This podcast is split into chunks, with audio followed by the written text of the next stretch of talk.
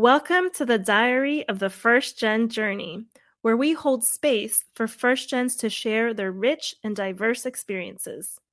We are your hosts, Anyelis and Sara, two first gens who understand that in sharing the journey, we uplift each other. Our mission is for you to gain that sense of self-discovery and freedom that you get when you release whatever is heavy on your mind onto a piece of paper. This diary belongs to you. So let's begin with your journey. Uno, dos, tres.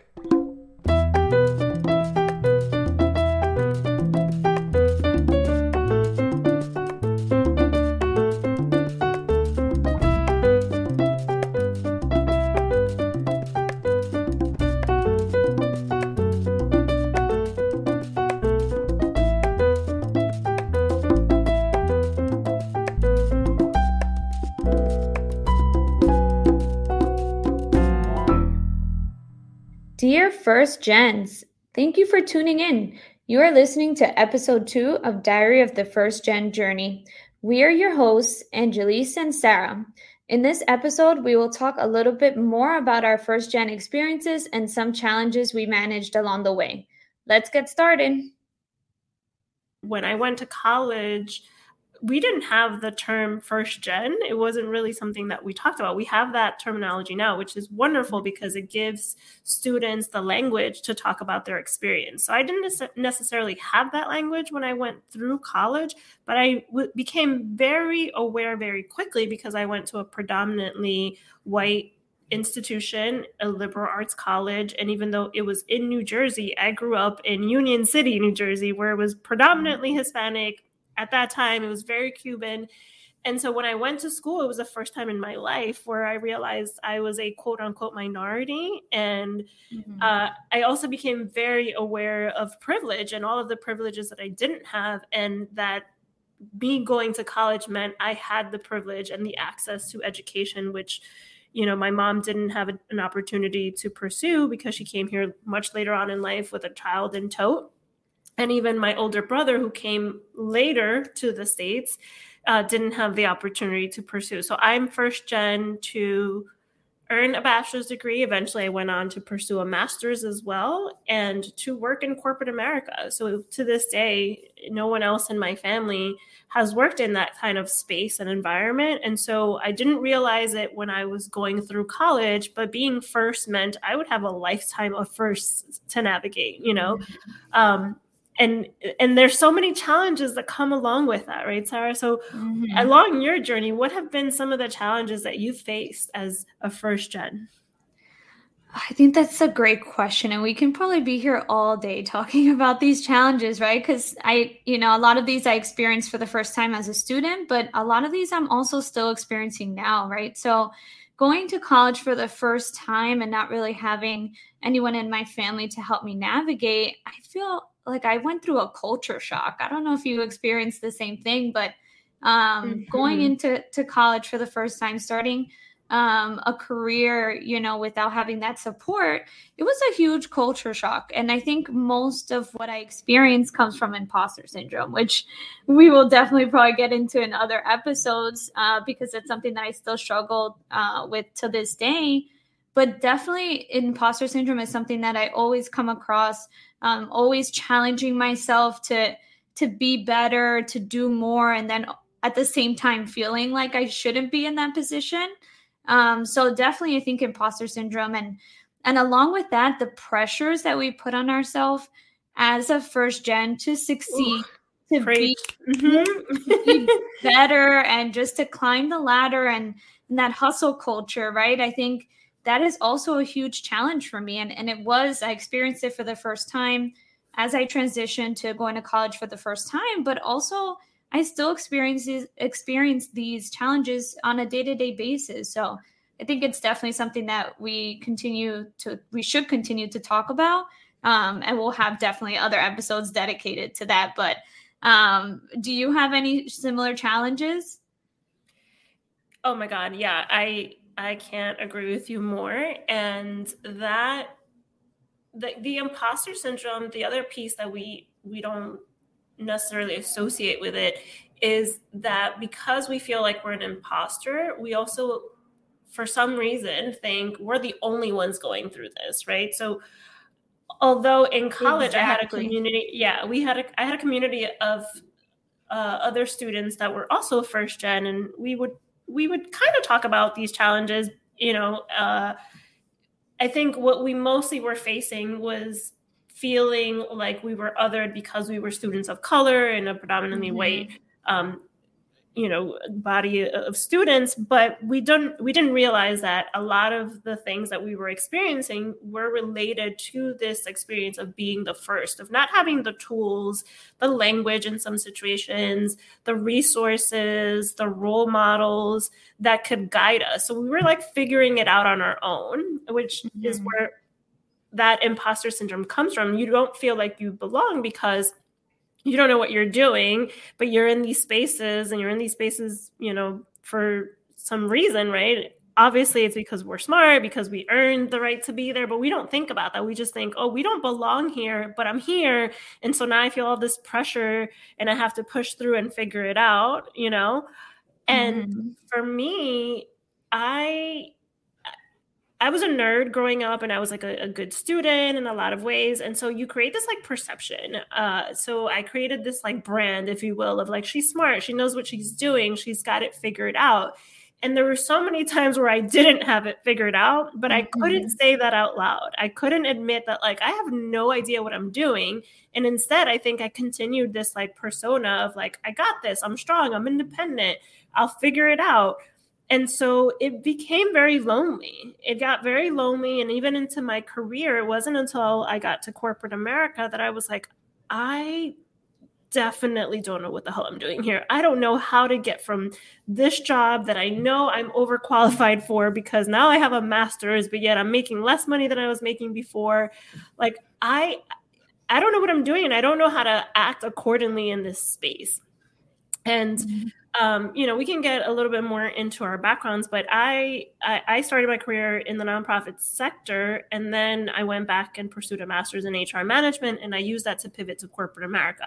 And in corporate, having gone from nonprofit, it was a very different space and environment.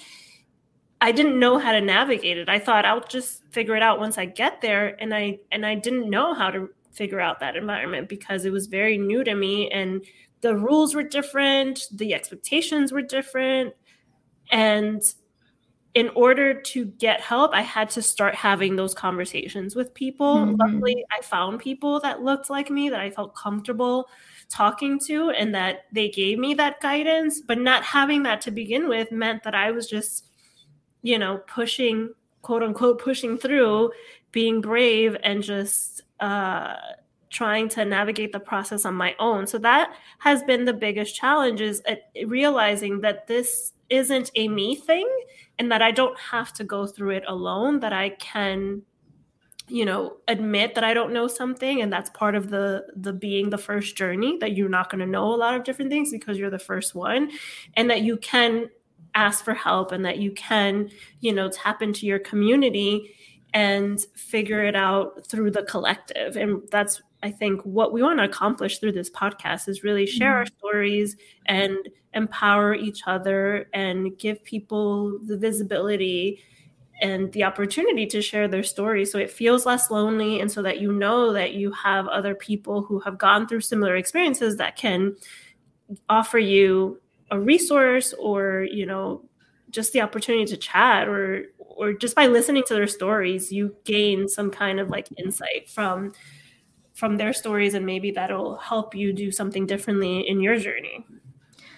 Oof, I feel like you spoke to my soul there. I was transported back to being a freshman on campus for the first time, right? And feeling all those insecurities, which is totally normal and totally part of that first gen experience, right?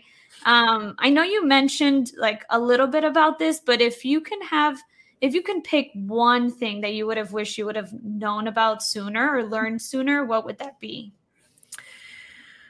Ooh, that's tough. That's tough. But I think it would be that it's not a me thing. It's a collective. It's the experience. And I studied behavioral science, and part of that was sociology. And a lot of these things are socially constructed. If our families didn't come to America and we were, just Cubans in Cuba, we wouldn't be the first. We wouldn't have this experience of being the first to have to navigate these things. Mm-hmm. So a lot of this is by virtue of the experiences that we're having that have been constructed in the society, the country, the culture, the families that we grow up in. And understanding that from like a high level, a macro level, mm-hmm. like these things are part of society, helped me understand like, oh, I see what's going on here. It's not that I don't know how to do this, or I'm struggling to figure this out. It's because I don't have the tools, or I don't have the knowledge, or I don't have the access, or I don't know anyone who can offer some guidance. So now that I know it's not me, there's nothing wrong with me. This is just a part of the experience. Mm-hmm. I can ask someone for help, or I can go and know what to research. So it's like, oh, I don't know how to navigate my career in corporate America because I've never worked in corporate America and I don't know anybody else who has. So let me go Google how you navigate a career. Or, nowadays you can, shameless plug, you can reach out to a career coach and mm-hmm. have them help you do that. So I think that's the biggest thing, is understanding that it's not just you, it's part of the experience of being the first. Kind of like we're both women, right? So some of the things that we experience in life is as a result of being women navigating the world in which women still have lack of access to different things, and there's still inequality and, the wage pay gap and all these different mm-hmm. things. So. Yeah, and I think that kind of, it just reiterates the fact that, we hope to instill the fact that this journey could feel very lonely, but that doesn't mean that you are alone, right? We feel that sometimes, but really what we want to do with this platform is make sure that other people feel heard, and we can share these similar experiences as a way to kind of give back. And I think sometimes, even not just talking about our professional lives, but even in our personal lives, sometimes, we feel lonely sometimes, that we're like, are we the only ones with this crazy Cuban family, right, that are going through these, that are judging our every move? And then that also impacts our professional decisions, right? So I think that just makes it a little bit more challenging. But if we can, use this platform as a way to give back and share with others that you're not alone, I think that's one of our number one, components of our mission. Absolutely. And one of the things that we want to make sure we're always doing is paying it forward to the next generation, because that's what brought us together. We volunteer to empower that next generation of first-gen students. And so, Sara, if you have one pearl, one piece of wisdom to share with that next generation, what would it be? Oh, there's so many. And I'm sure we'll get the opportunity, as the episodes roll out to really share more pearls. But I think number one has to do with what you were just talking about not feeling alone.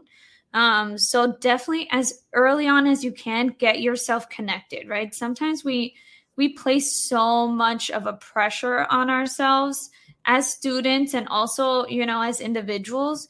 And we don't always have to do it alone, right? I still struggle with this on my, on a day-to-day basis, because it's hard for us to accept help. And I think that's might be a cultural thing as well. But, supports can be extremely beneficial in helping us to navigate this journey, right?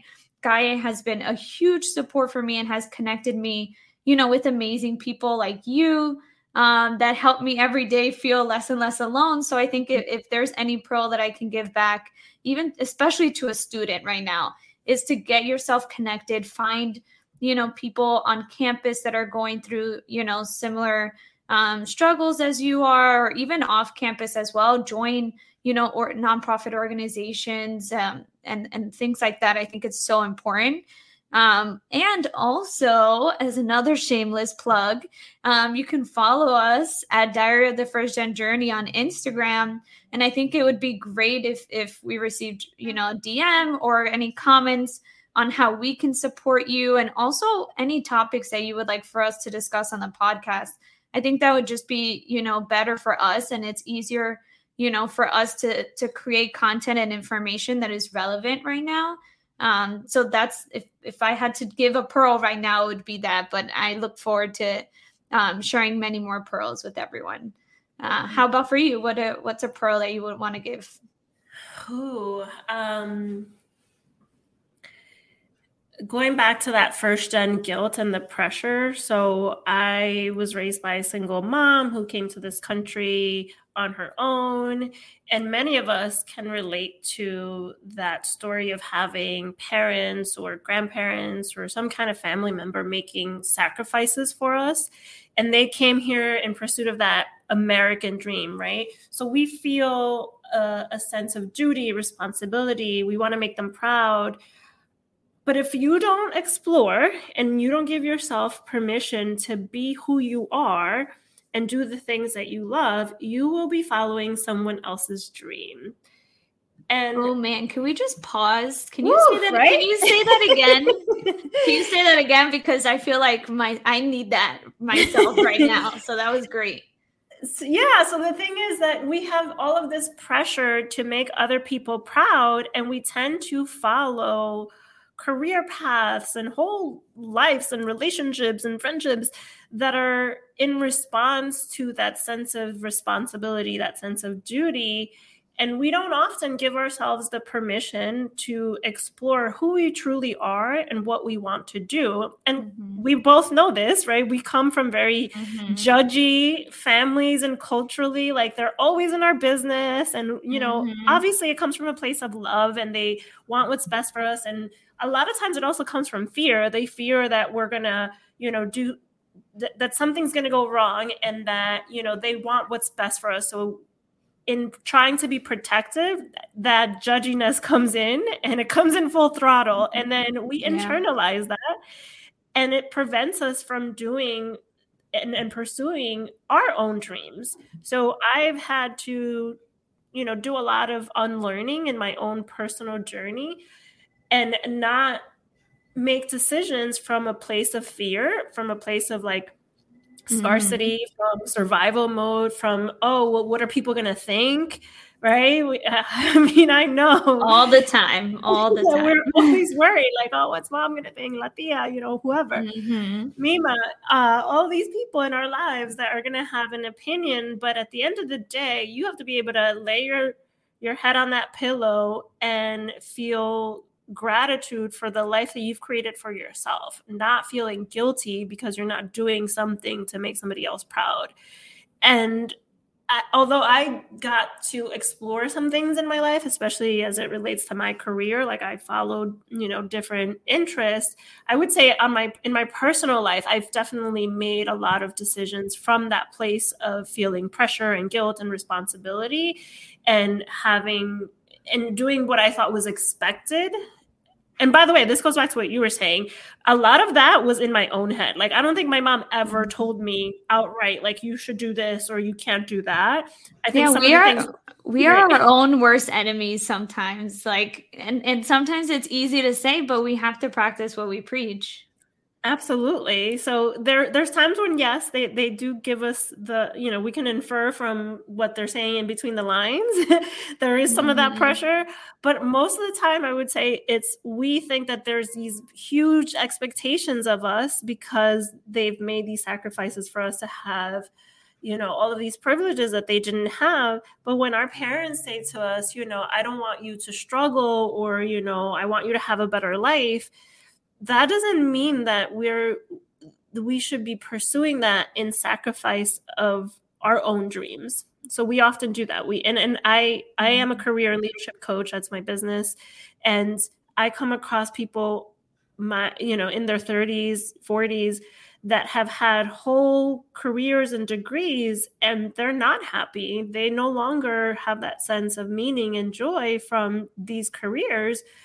But they can't walk away from that because they're still riddled with that guilt and that pressure of like, but what's my family going to think? Or like they become attached to these identities. And it's like, well, whose dream was that anyway? Did you really get the opportunity to explore your dream? And if you didn't, why can't you do it now? Like, it's never too late. You can always pivot. But that's really hard for people to come around, to accept and to do, because of all of these things at work, all of this guilt, all of this pressure. So that's my pearl. Just follow your own dream. Yeah. And I think with that, though, not to get all social worky, but it's a lot of like, to me, it's like first gen. Get all social worky. Do it. It's like it's first gen trauma, if you think about it, right? Mm-hmm. Because now as adults, we're kind of unlearning everything and deciding for ourselves the path, you know, that we want to take. And sometimes that doesn't necessarily align with, you know, the plan that our families had for us. And that's okay. You know, we can choose to do what we enjoy doing, right? Because that's the life that we're all ultimately going to live.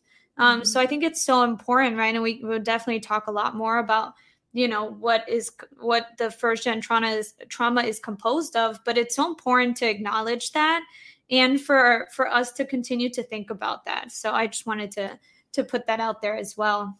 Oh, yeah. Put it out there. Always put it out there. That's what this is all about. We want this to be like a journal page. It's an entry where you come here and you fill it out, right? You can get all social worky. You can get all like, you know, on your soapbox about careers and what to do and what not to do. You can talk about relationships and learning and unlearning. We want that. We want this to serve as a space, and we're here to hold space in a non-judgy way. We won't be those judgy people. Yes. Want to reiterate that. Saying, yeah, we're going to be the people saying, we hear you, we see you, we love you, we share similar stories. Let's talk about that. Mm-hmm. Let's explore that some more. And let's figure out a way to rise above some of this and continue to evolve, because ultimately what we want is for the first gen collective to feel empowered, to feel seen, to be heard, to share resources with each other, and to continue to elevate, so that when you're navigating that lifetime of firsts, you have the tools, the resources, and the community to propel you to that next level. And so if you have a great story to share, or if you know someone who has a great story to share, let us know too. As Sara mentioned, get into our DMs. Oh my gosh, I sound so old. Get into our DMs. Who am I? Again, no judgments, remember. Yeah, definitely. And also I think our Instagram, we really want to use it as another way to build community, right? And share resources within there and connect people on the Instagram itself. I think it's so important to do that. But maybe we should share a little bit about what's to come. I think we've alluded a little bit to it, but I think it's exciting to talk about, you know, all these topics that are really relevant, right? And no matter if you are a student or a professional, they're going to be relevant to you at some point. So it's so important that we acknowledge it. So you want to get into a little bit? Let's do it. We can't wait to talk to you about all things imposter syndrome. Ooh, one of my favorite topics. That first gen guilt, the pressure, the relationship between culture and community and family, and how all of these different things impact us and the decisions that we make, like we just talked about.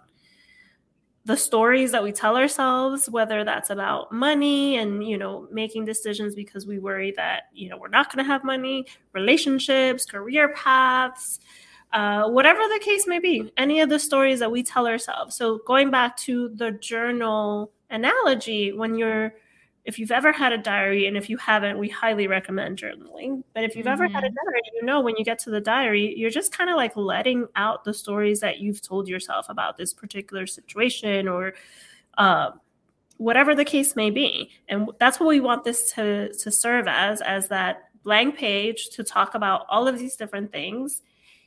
And what tends to happen when you write is that it's cathartic. You release it. You feel so much better. And so in doing that, we know that we're going to create a sense of community, of people who are like, yes, I can totally relate to that. So just sharing the stories is, you know, part of what we want to accomplish here is people having that feeling. And the other piece, which, you know, Sara, I know this is so important to you as a social worker, is giving folks resources to leverage as you're navigating the journey.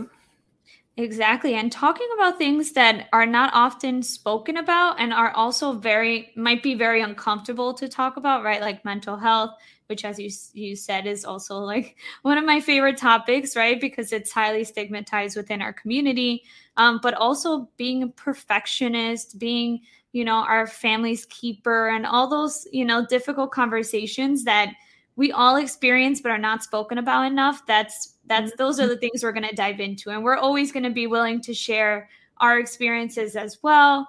So I'm super excited about that. Yes. We can't wait to come on here again, and stay tuned for some featured guests who will be sharing their stories. Before we hop off the page, we want to give a shout out to one of our Gaia students. If you've heard the intro to our podcast, that music was created by the one, the only, drum roll. Who was it, Sara?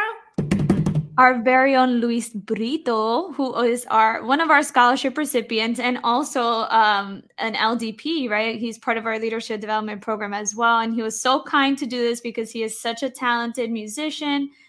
So we're so excited. Musician. Yeah, self-taught as well. I think it's so important, right? And he lives and breathes his Cuban culture. So we wanted to give him a shout out because he was so nice and so kind to do it, along with his cousin Billy. So we are so excited to have him as part of our intro. Yes, and have a part of our culture, be a part of the journey that we're on. And we want to highlight other first gens who are talented, who are doing their thing. So if you have a business or a side hustle, anything that you want to highlight, we want this to be a space for that too. So all things first gen journey, come to the diary. We can't wait to talk to you all again soon. We hope that this episode resonated with your own first gen journey. Remember, you are not alone. In solidarity, Anyelis and Sara.